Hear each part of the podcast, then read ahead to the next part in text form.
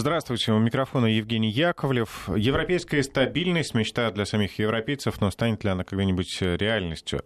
Что происходит в современной Европе и почему в этом традиционно мы пытаемся разобраться в этот день и час в эфире Вести ФМ с писателем и публицистом Владимиром Сергеенко. Владимир, рад приветствовать вас. Здравствуйте, Евгений. Здравствуйте, дорогие радиослушатели. Здравствуйте, дорогие радиозрители.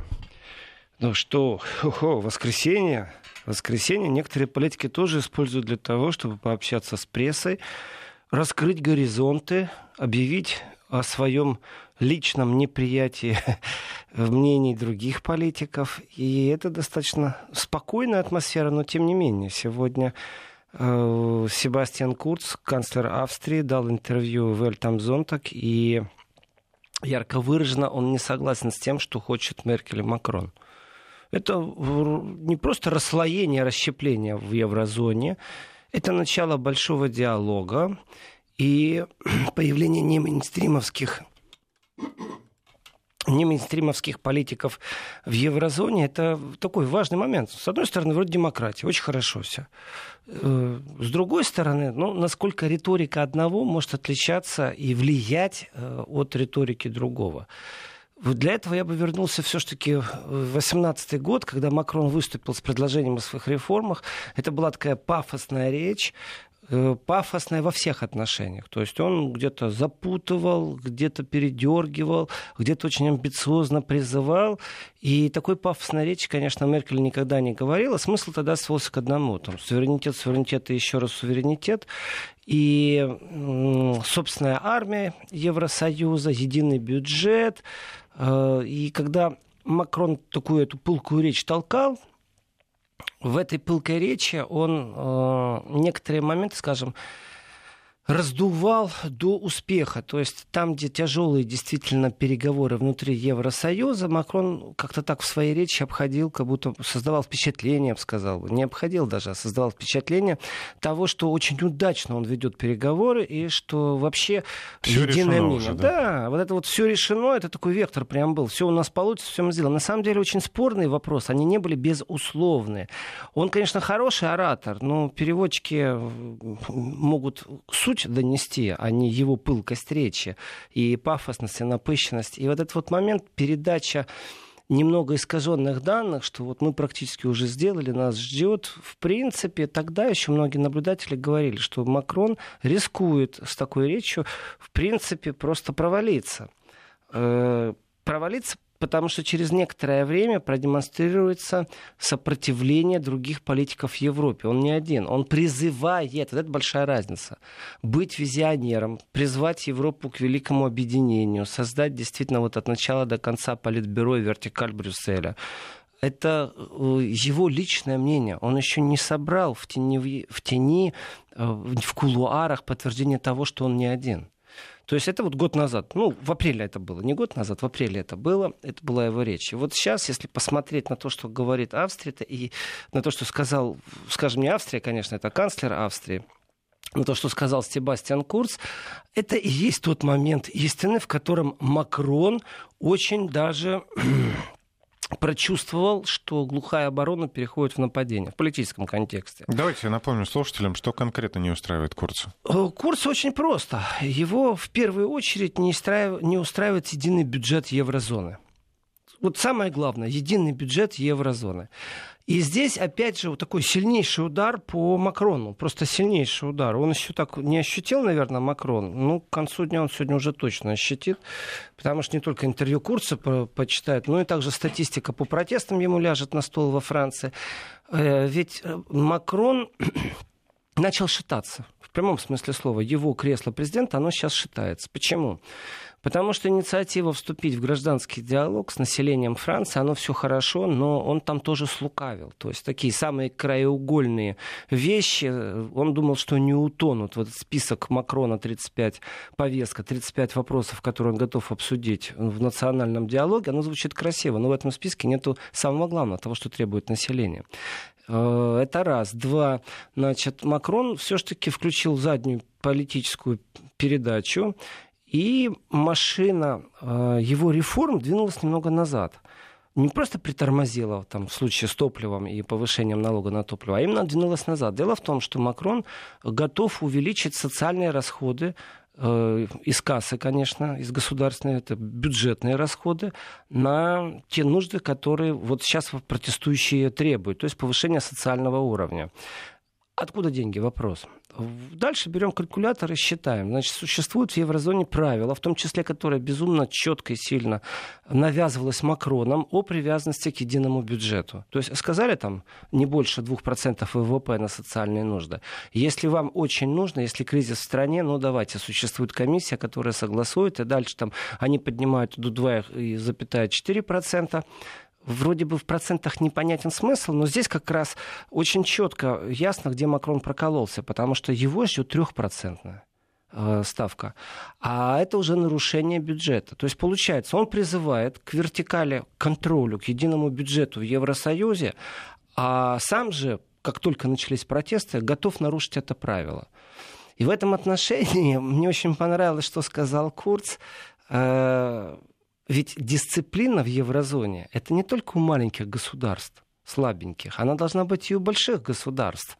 А не так, что вот они захотели и раз и изменили правила игры. И тогда действительно для кого-то э, тяжелые переговоры, как для Италии. Имеют ли они право вот сейчас, там, второй год подряд, потому что там существует тоже правило, можно, но, допустим, не три года подряд, потому что экономика тогда считается ушедшей э, в красные цифры. В регрессию.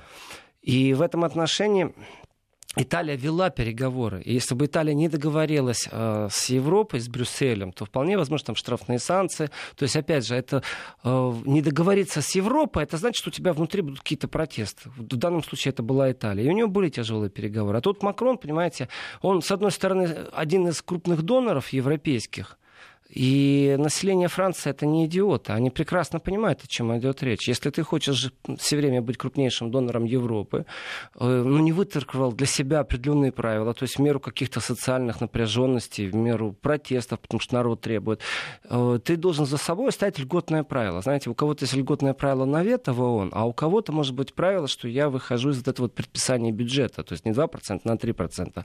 И вот этого 1% ВВП его хватает, чтобы покрыть то, что требует сейчас демонстранты во Франции. Но они же, вот в этих 35 пунктах нет разговора о том, что э, пенсию нужно увеличивать. Опять же, откуда и как ее увеличить? То есть реформу раз-два не сделаешь. Тогда, опять же, нужно залазить в бюджет. Но тогда получается опять неправильный расход. Ты требовал 2%, а сам пойдешь на 3%, иначе ты не сможешь ничего сделать. В этом отношении Курц, конечно, просто подловил Макрона, очень сильно подловил. И я не могу сказать, что Курс такой новый лидер Европы. Нет, Австрия только что заседала, председательствовала в Европе, и таких больших каких-то шагов не было. Но мы прямо на глазах видим, как э, Курс шаг за шагом, молодой канцлер, давайте так, самый молодой канцлер Австрии, это совсем иная политика, это совсем иная медиальная политика. Постоянно в Фейсбуке, живые трансляции, разговор практически вживую идет, потому что вы можете выходить и комментировать в Фейсбуке. Понятно, что это мониторится все. Так вот, то, что я читаю в Фейсбуке, когда идет живая трансляция, это не по телевидению, это другая форма общения, там действительно и критика есть, там и оскорбления есть. Они не убираются, они остаются, потому что это вот живая, это сколько Обратная модераторов связь, надо. Да. Человек М? сразу получает обратную связь. Да, да, и это очень сильно, понимаете, даже откинем вот этих идиотов, которые грубят, хамят, откидываем их. Откидываем идиотов из противоположных лагерей, которые тоже, ну, начинают только по жадности, заканчивая там обвинением в фашизме. Э, откидываем просто всех идиотов, ну, хороших 80% это конструктивно, либо хвала, либо вопросы. Э, хвалу тоже нужно откидывать, потому что подпевание не нужно, когда ты уже вышел на трибуну и что-то заявляешь. Спасибо за поддержку, но живая критика тоже нужна. В этом отношении медиальная политика Курца, она она и его вперед продвинуло очень сильно, как политика, прямо на глазах его заявления, они взвешенные и без спекуляции. То есть он не нуждается в наборе спецголосов, потому что он популист, вот он вылез в интернет. О, нет, он говорит о будущей Европе. Он постоянно говорит о, точно так же, как и Макрон, о суверенитете, но в другом контексте. Вот, понимаете, нету зазывания, нету прожектерства. Я скажу, что Макрон популист, когда он эти все рассказывал свои байки, в том числе там, где трудные переговоры, он уже практически там э, мелкие такие, знаете, вещи выдавал как практически за успех. То есть ему главное здесь и сейчас набрать пунктов, понравиться самому себе. Вот это было ощущение речи Макрона. Э, Все-таки интервью Курца, оно достаточно серьезно, прагматично. И Австрия у нас отклонила, отклонила планы Германии и Франции по созданию единого бюджета 19 стран. Это момент очень тревожный для еврозоны. И заявление Австрии это в принципе, вот не протест, нет. Это ярко выраженная такая, знаете, это сколько, 9 месяцев спустя позиция одной из держав еврозоны о том, что мы этого делать в таком виде не будем. Это разногласие, с одной стороны, демократический уровень, а с другой стороны, у нас появилась в Европе оппозиция, очень сильная, спокойная, стабильная, без истерики.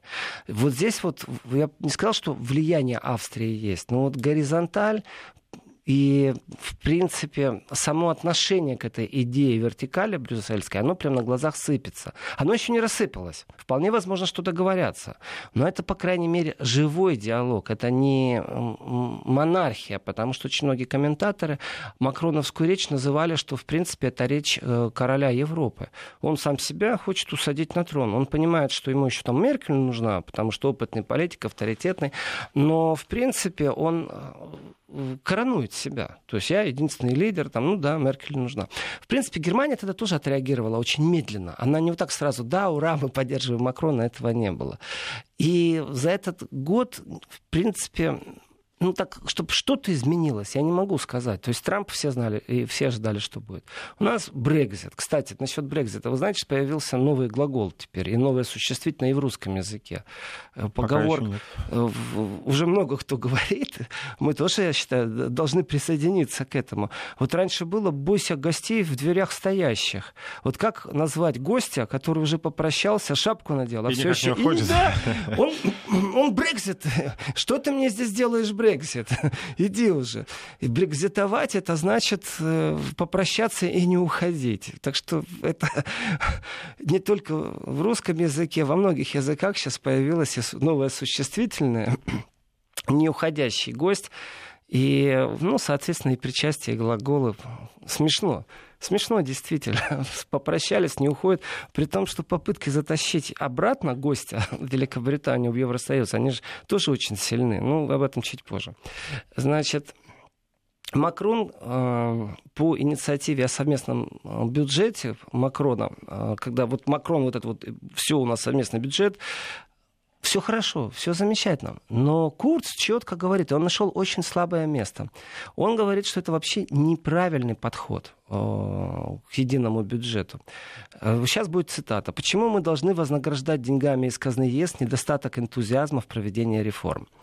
Вот здесь, э, кстати, видно практически отношение правых консервативных сил и ура европейских патриотов, таких как Макрон. То есть сама идея, давайте создадим единую Европу, ура, побежали, все делаем. А в чем смысл, а в чем контекст? Да очень просто. Очень многим странам, которые не имеют такой сильной экономики, как Германия и Франция, которые живут благодаря донорству Германии и Франции, которые строят дороги благодаря этому. Не потому, что у них демократия. О, нет. Не потому, потому что у них нет коррупции. Вон 100 тысяч в Румынии вышло протестовать против коррупции. Зашкаливающая коррупция. А, миф о том, что Европа идеальная, и европейские страны, если ты не соблюдаешь определенных параметров, тебя не примут просто в европейскую семью, он полностью разрушен. Но об этом Минстрим не хочет говорить. И вот представьте себе, у вас в стране за европейские деньги построили новые дороги, там инфраструктура, улучшилась жизнь по сравнению с 1903 годом или с 91 Все хорошо, свободы, там суд в Гаге где-то есть, который вам поможет в случае чего. Но вы понимаете, что коррупция зашкаливающая. Но но успехи приписываете себе. Вы не говорите, что это из Европы деньги. И, в принципе, вам не нужны реформы. Вот это Румыния, сегодняшняя Румыния. Ей не нужны реформы. Зачем? Ей выгодно остаться в той составляющей, в той коррупционной составляющей, в которой она есть. Возьмем Польшу. Инфраструктура улучшилась. Да, Польша сделала огромный шаг вперед. Польский феномен надо рассматривать именно с точки зрения РФК, именно изменение мышления у поляков, как это происходило по поводу коррупции и всего остального. Потому что легенда о польской коррупции Турции и о польском бизнесе, они все еще живы и будут живы долго. Травмированная Европа пережить не может. А, но как изменилась? Действительно изменилась страна. Нету вот бытовой коррупции. На границах не берут взяток, как раньше. Ну, ты границу мог пройти за смешных там 10 долларов. Э, и пронести то, что тебе нужно. Сигареты, водку, контрабандный товар. Сейчас и за 100 не пройдешь?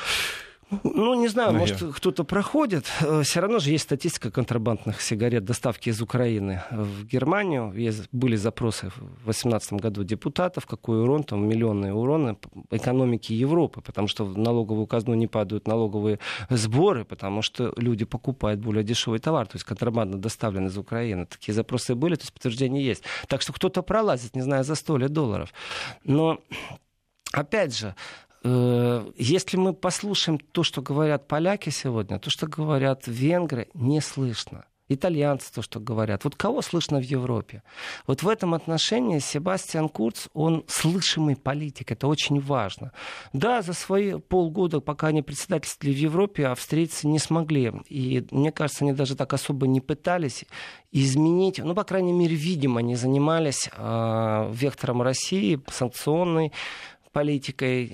У меня и надежд не было, что вот сейчас придут австрийцы там, на полгода к председательству и начнется, и все, там разговоры поднимутся. Они выстраивали определенные взаимоотношения с другими депутатами, единомышленниками. Это да, а вот э, так вот прийти и взломать старый подход насчет санкций, они даже не пробовали. Не потому, что не друзья России, а потому, что не вовремя. Потому что еще сил не хватает. И Курц прям вот на наших глазах, он мужает как политик, да уже все, он возмужал, это уже становится очень опытный игрок. Мне кажется, что он берет на себя функцию определенного лидерства правых, умеренных, консервативных сил, здравомыслящий суверенитет европейский в нем присутствует. Австрия, нужно добавить, Австрия еще нейтральная страна. И нейтралитет Австрии — это вещь, вы знаете, вот Германия не имеет такого отношения к нейтралитету, иначе бы американские базы уже выдворены были бы из Федеративной Республики. А, Австрия нейтральна, она нейтральна по сути. Австрийцы гордятся своим нейтралитетом. Это не то чтобы шутейно или там с кровью молоком как-то впитывается, нет, это факт и все. И вот он не обсуждается. Ментально какой бы политик не был в Австрии у власти, он по своей сути, он нейтрален. И он не стремится вот, взять там в какой-то блок войти. Это очень важный момент. Внутренняя сущность, когда человек не хочет присоединиться к каким-то блокам. Нейтралитет безумно тяжелая вещь. Безумно тяжелая. А если взять спекуляции, которые ты слышишь из Украины, так ты просто негодяй и урод моральный, если ты не присоединяешься к вектору риторики, там, лингвистики, оскорблений и прочего вот, в политической догме Украины. И не о чем с тобой вообще говорить. Да, да. И в этом отношении нейтралитет тяжелая вещь. Но тот, кто, тот, кто работал, тот, кто понимает австрийский нейтралитет, он понимает, это э, то, чем они гордятся, своим нейтралитетом. И в этом отношении разговаривать с нейтральной страной, стране, которая входит в НАТО, которая имеет ядерное оружие, безумно тяжело. В этом отношении как раз философии разные. Желательно остаться нейтральным, но сильным, объединенным. И в этом отношении, конечно же, Курц открыт для диалога. И для того, чтобы была совместная армия, совместное патрулирование границ и распределение, но четкие правила этого распределения, они спущенные из Брюсселя, и желание самой страны, желание самых э, жителей страны принимать или не принимать мигрантов. Вот здесь демократия австрийская, она основана именно на обратной связи канцлера Австрии с населением. Ни в коем случае не вот этим оголтелым. Ура, побежали, сделаем что-то, как во Франции. Вот Макрон решил побежать. Ура, побежали. Все, Европа, сейчас все сделаем, сейчас нас тут будет. Алло, гараж, ты кто? Ты президент Франции, занимайся Францией. Кстати, хочется заметить, что Курцу всего 32 года, а Макрону 41, а Меркель вообще уже 62. Ну... И вот разные, насколько подходы. И э, молодой человек в возрасте 32 лет, получается, Меркель попробовала, объективней. Э, Меркель попробовала с Курцем разговаривать с высока, попробовала. Это действительно изначально было. Так, э, эта игра, так, я не могу сказать, что это был слон и моська. Э, и изображение карикатурное, которое было, мол, маленькая Австрия, большая Германия, такие глыбы, одна маленькая там прыгает, пищит что-то. Разногласий между Австрией и Германией тоже хватает.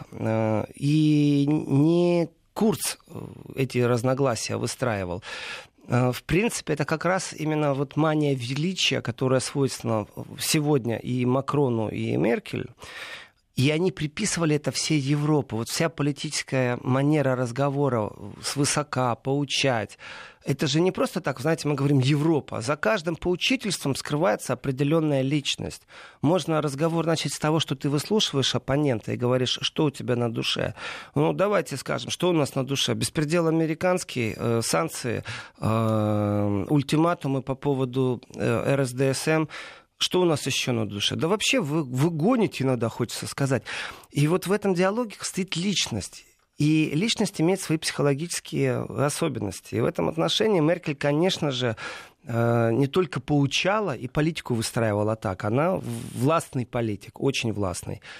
И в тех критических моментах, когда просто пример живой, когда Меркель вдруг сказала, что прекращает э, содействие по линии спецслужбы между Австрией и Германией, в принципе, это было именно поучительство. Это был ультиматум. Давай там, смотри, поаккуратнее с Россией, не заигрывай.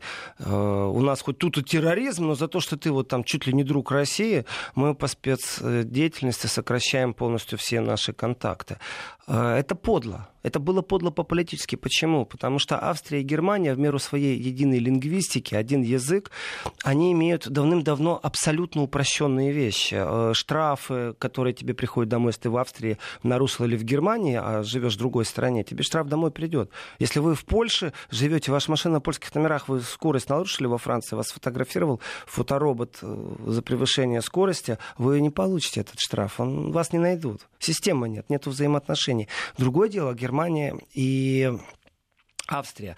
Дело не в штрафах, а дело в глубинных отношениях, дело в доступе к базе.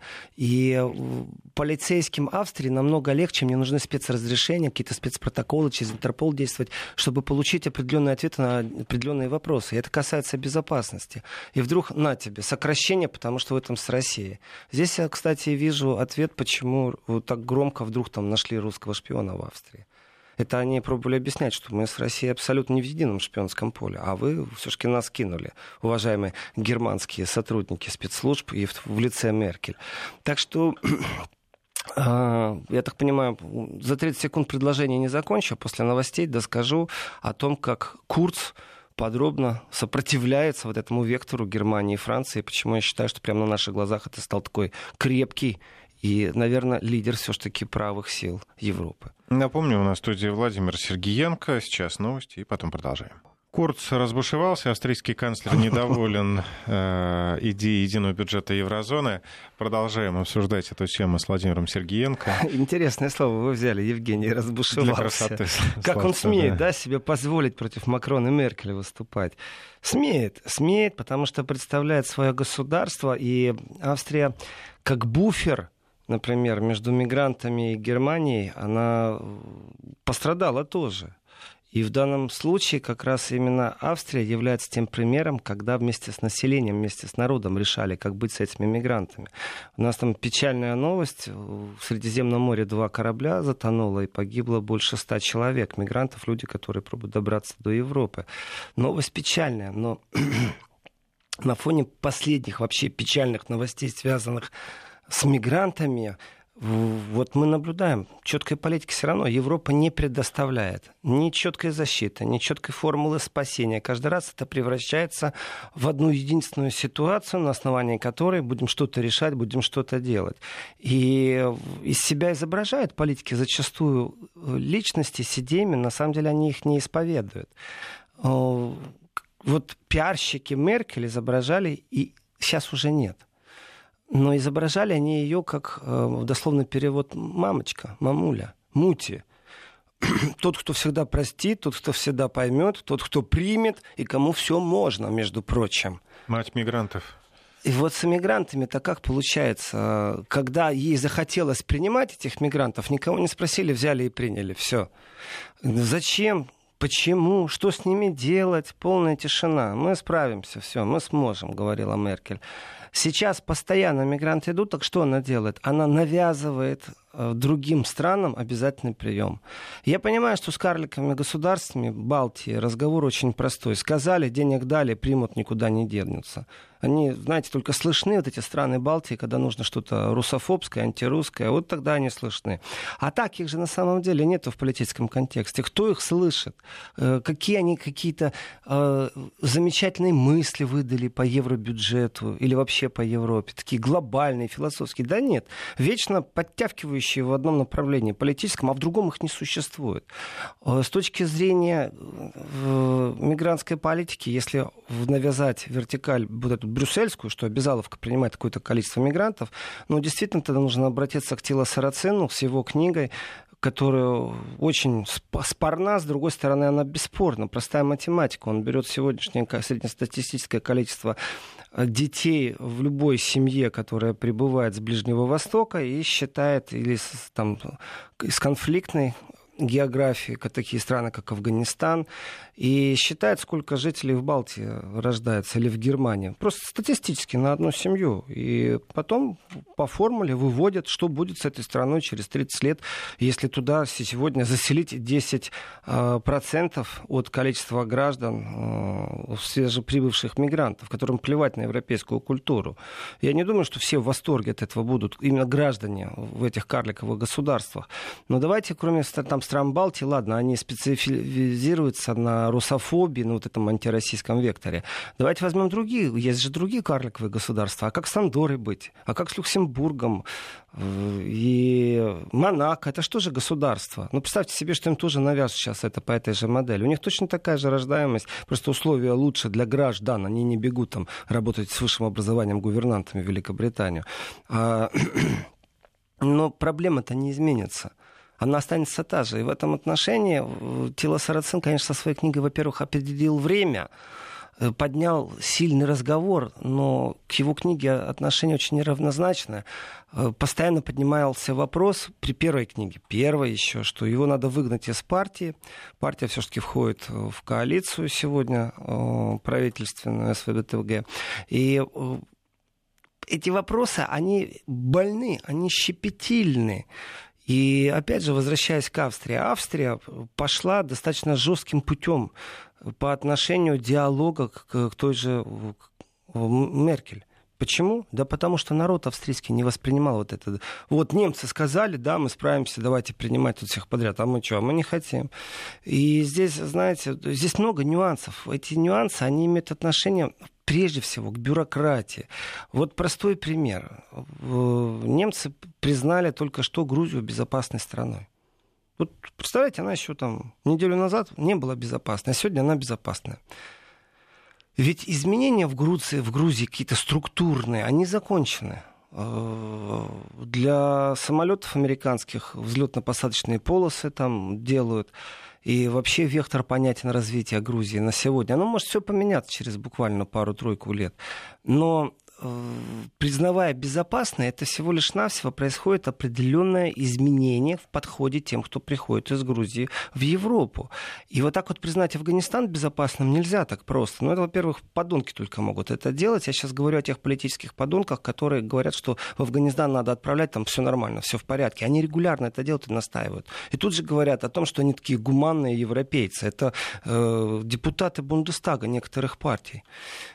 И вот в случае с Грузией, значит, ну, никому не секрет по поводу воров в законе на душу населения Грузия первая в мире. Ну, она маленькая, а воров в законе много криминальных авторитетов по-другому. И в Германии об этом первое время так молчали, молчали. А потом, когда до них дошло, и статистика до них дошла, что, что происходит с теми, кто приезжает из Грузии, выяснилось, что далеко люди не беженцы, не политические, войны в стране нет. А, кроме того, что нет войны, кроме того, что они под мотивом, что они политические беженцы, они делятся на две категории. Одни это конкретно криминальные элементы, вторые это экономические беженцы, которые просто едут в страну другую, потому что там лучше. Просто вот социальное пособие лучше, выше, медицинское обеспечение лучше, выше, чем на родине. Вот они и поехали. И когда обратились уже к цифрам, то получается Нужно смотреть еще и хронику преступления, а также то, что внутренняя разведка германская стала заявлять, что что-то не то творится. У нас вот какие-то политические беженцы из Германии приезжают, а они подозреваются в совершении совсем другого вида преступления на территории Германии. И когда по всей стране как-то там 2% всех преступлений принадлежит какой-нибудь этническому там, представительству, это уже разговор очень серьезный, даже если это в одной земле происходит. Это очень серьезный разговор. И э, вот признание Грузии теперь как безопасной страны, оно упрощает процедуру судебного решения. Значит, по высылке обратно. Да, по высылке обратно. Страна безопасная, всех, кто политически просят, их заранее отклоняют, не рассматривают больше. То есть, если раньше грузины приезжали и говорили, «Э, вот мы политически преследуем, ну, идет объяснение, свидетельство, еще что-то, ты можешь в суде протестовать решение властей, там дали тебе или не дали право оседлости. А теперь все, мы просто не рассматриваем, страна безопасная. И вот это вот крючкотворство, нужно его понимать, как оно есть, откуда оно идет. И когда Грузию признали безопасной, слава богу, если честно. Ну, я рад за Грузию. А, а вот Афганистан или Иран, а признали же не только Грузию, признали еще Марокко и Алжир, тоже безопасными странами. Это значит, что алжирцы не могут вот точно так же, как и по грузины, схеме уже по не этой могут. схеме а, получить право оседлости. И в этом случае, давайте так, когда читаешь, что 75% случаев, как сообщают коллеги наши, э, кому надо в интернете найдет какой источник, не хочу его рекламировать, но он есть и прямо у меня перед глазами, сообщает, что 75% случаев граждане Грузии проходили по уголовным делам, связанным с воровством. А это э, те граждане Грузии, которые требовали политического убежища. Представляете, три четверти приезжает, это заранее криминальный элемент. Но ведь можно как-то доработать этот механизм, например, там, проставить условия, что человек ну, не имеет э, уголовного прошлого. То есть просто дорабатываются какие-то формуляры, и дальше продолжает действовать программа. Э, да, но в этом отношении оставьте право каждого государства суверенного решать э, самим, что они хотят. А, у нас пип должен да, быть. Да, у нас должен быть небольшой звучок, и дальше продолжим. Вести ФМ. Так, Продолжаем. Вот что касается Грузии, то среди всех, кто требовал политического убежища, вот со всей планеты люди приезжают. Это не только из кризисных регионов Европы или Ближней Азии, там, Ближнего Востока, нет. Из Венесуэлы едут из Латинской Америки едут точно так же. Там есть кризисные места, там есть политические партии, которые преследуют. Там есть страны с гражданской войной, где никак договориться не могут. Там есть совсем иные отношения э, с полицией, с судом, с правосудием не имеет права по закону Германии этих людей взять назад и отправить. Мало того, вы знаете, самолет из Берлина в Кабул стоит намного дешевле, чем из Берлина куда-нибудь в Буэнос-Айрес с депортацией людей. Мало того, что Германия должна это оплачивать, так ведь прецедент был, что в Кабул отправили, а не принял Кабул. Просто взяли и не приняли этого мигранта. И потом они приземлились в Грузии, Грузия не приняла.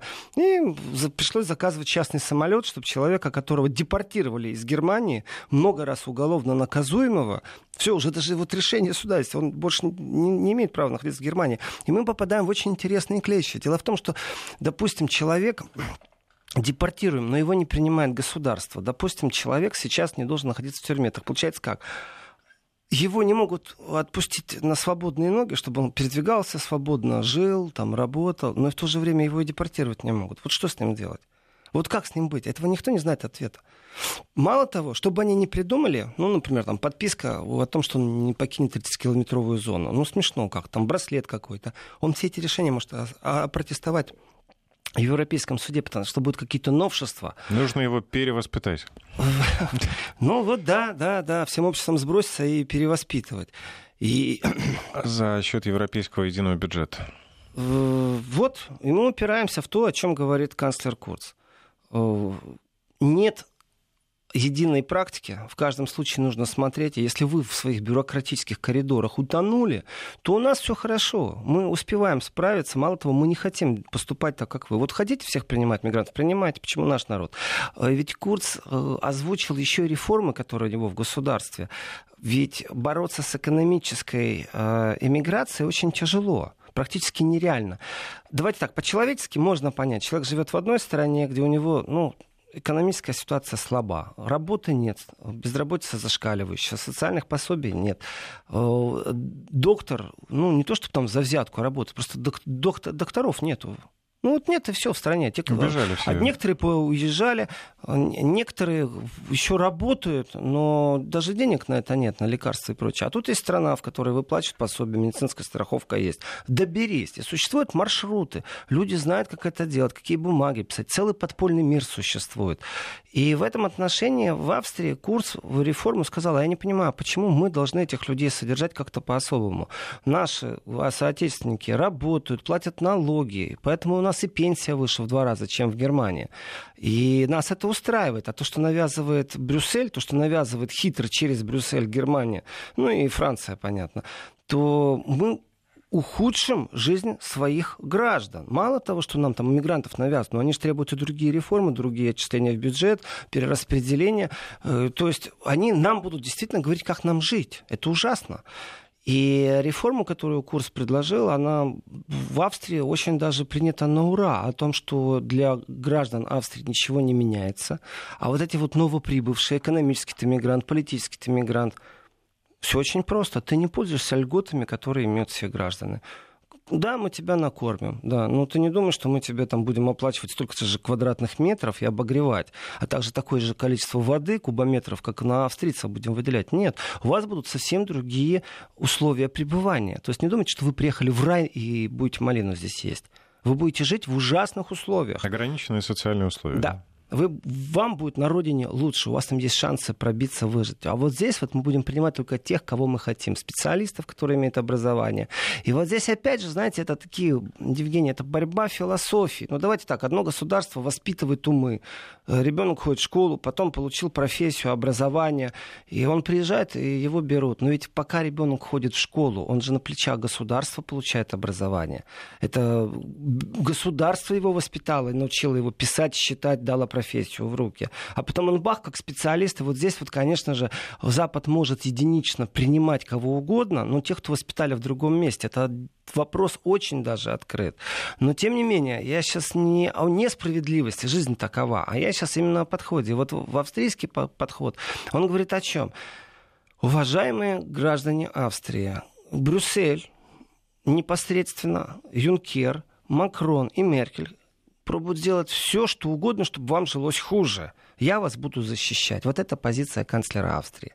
Он молодой, но он научился не только э, отстаивать позицию своих граждан, он не стесняется это делать. Он является в любом контексте рукопожатным. Вот это очень важно. Рукопожатность австрийского канцлера. И вот то же самое скажет э, Орбан в Венгрии. То же самое скажут в Италии. А, правый популист. А, там кремлевский друг. Курцу такого никто не скажет он говорит и полностью основывает свои слова на изучении веяний и требований собственного австрийского народа.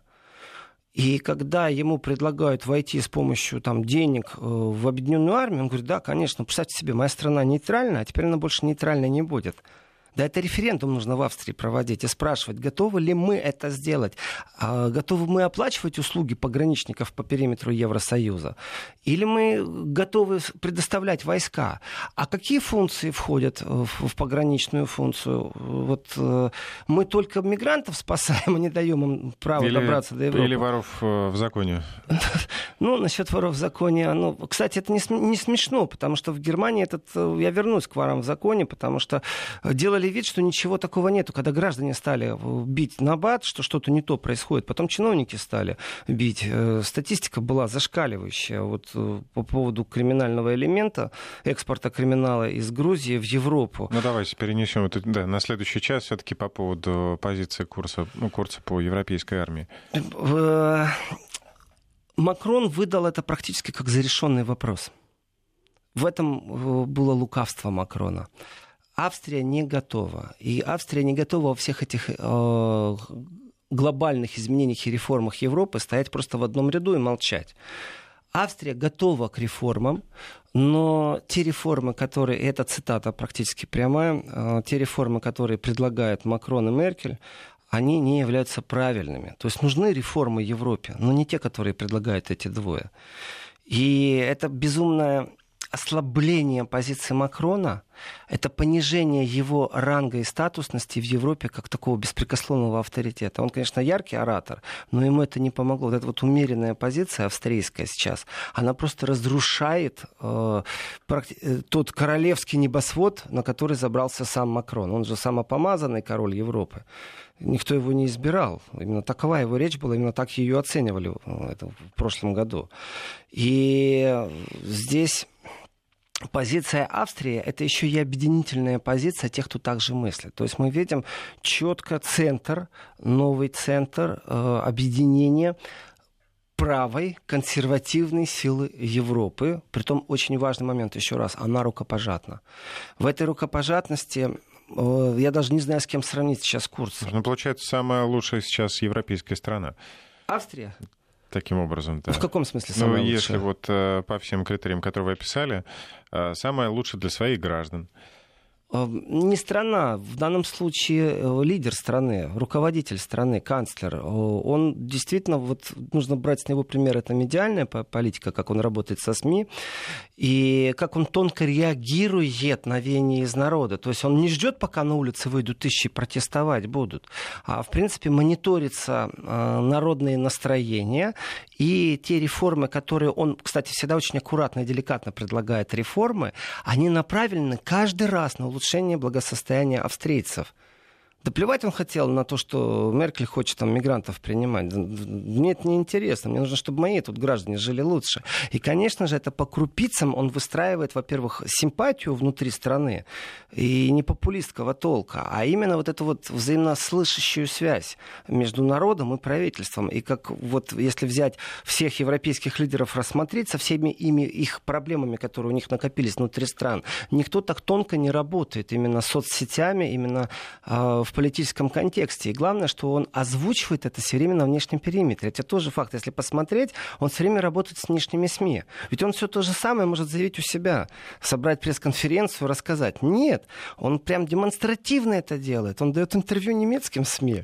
И в этом отношении... Чтобы его услышали в Германии. Чтобы его в Германии слышали. И в этом, опять же, есть определенная нетрадиция. Он сейчас он выстраивает собственные взаимоотношения. И немцы, читая Курца думают, господи, почему у нас такого канцлера нет?